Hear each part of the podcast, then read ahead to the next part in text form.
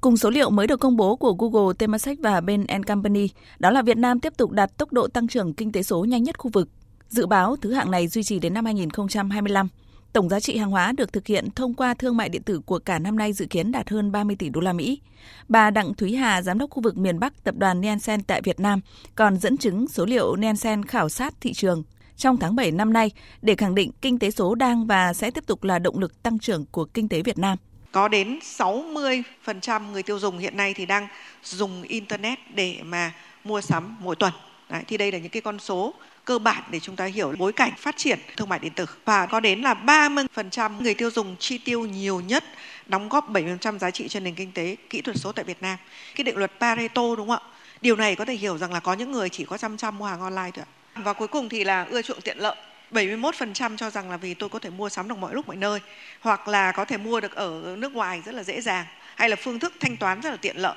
92% người tiêu dùng lựa chọn mua hàng trực tuyến vì những cái trải nghiệm mua sắm thú vị. Tuy nhiên, để thương mại điện tử không chỉ phát triển bùng nổ theo chiều rộng trong bối cảnh toàn nền kinh tế đang nỗ lực tăng trưởng xanh bền vững, các bộ ngành có chức năng điều phối hoạt động này như là Bộ Công Thương đang chủ trương triển khai nhiều hoạt động định hướng cộng đồng doanh nghiệp và người tiêu dùng số. Bà Lê Hoàng Oanh, Cục trưởng Cục Thương mại điện tử và Kinh tế số Bộ Công Thương nêu cụ thể. Trong thời gian tới thì mục tiêu phát triển thương mại điện tử không chỉ dừng lại ở việc phát triển nhanh mà còn phải tập trung vào yếu tố bền vững như là hoàn thiện cho chính sách pháp lý để phát triển thương mại điện tử, tăng cường cái quản lý hoạt động thương mại điện tử để chống hàng gian, hàng giả và hàng nhái trên không gian mạng, thu hẹp cái khoảng cách phát triển giữa các địa phương, rồi yếu tố bảo vệ môi trường, khắc phục những hạn chế của hạ tầng thương mại điện tử như là hạ tầng thanh toán, hạ tầng logistics, hạ tầng nhân lực số. Thông tin từ bà Phạm Thị Lan Hương, trưởng ban Logistics Hiệp hội Doanh nghiệp Dịch vụ Logistics Việt Nam, một trong những lĩnh vực quan trọng nhất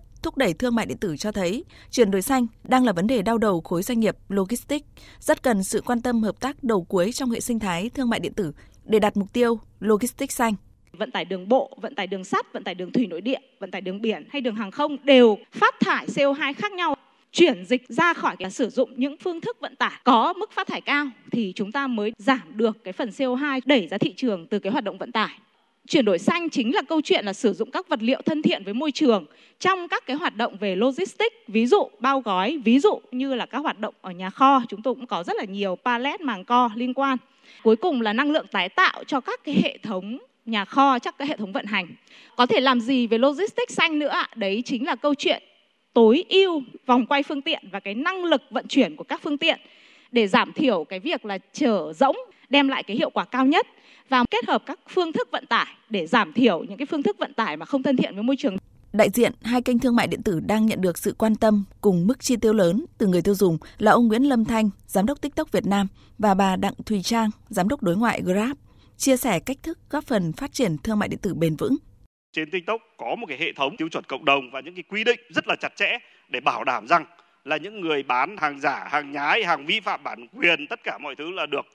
à, gỡ bỏ một cách nhanh nhất. Chúng ta phát triển bền vững thì bắt buộc phải có câu chuyện đấy và phải có một cái chính sách quản lý người tiêu dùng không đạt chuẩn bởi vì có rất là nhiều người tiêu dùng mà cứ à, bóm hàng thì chúng ta không thể cho họ nhận hàng siêu đi được một số những cái tính năng của Grab đã rất là chú trọng đến việc là tiết kiệm được cái thời gian di chuyển cho hành khách, cho tài xế. Qua đó thì giúp tài xế di chuyển ít hơn và qua đó gián tiếp đóng góp vào việc là hạn chế À, phát thải ra môi trường và đồng thời thì chúng tôi cũng đã triển khai rất là nhiều những cái chương trình trách nhiệm xã hội của doanh nghiệp như là đóng góp để à, để trồng rừng ngập mặn để giảm bớt được những cái lượng phát thải ra môi trường hay là có sáng kiến là giảm nhựa sống xanh đặt GrabFood thì sẽ có một cái nút trước khi mình mình chốt đơn ấy mặc định không chọn dụng cụ nhựa cho cái đơn hàng đó. Giải pháp quan trọng cho nhiều vấn đề vừa nêu được ông Trần Văn Trọng, Tổng thư ký Hiệp hội Thương mại điện tử Việt Nam khuyến nghị cụ thể. Chúng ta đang trong quá trình là phát triển nhanh Tiếp theo thì chúng ta cần có định hướng thì chúng tôi đề xuất hướng tới là phát triển bền vững. Ba cái trụ cột. Thứ nhất là khoảng cách số. 70% quy mô thị trường thương mại từ Việt Nam tập trung ở Hà Nội và Thành phố Hồ Chí Minh.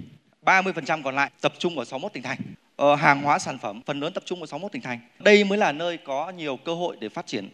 Thứ hai là nguồn nhân lực cho thương mại tử. Hiện nay là nói nó dân dã một chút là ồ ạt chuyển đổi số nhưng mà nguồn nhân lực thì đang thiếu. Cái cơ sở đào tạo thì họ vẫn đào tạo như vậy, vẫn thường như vậy.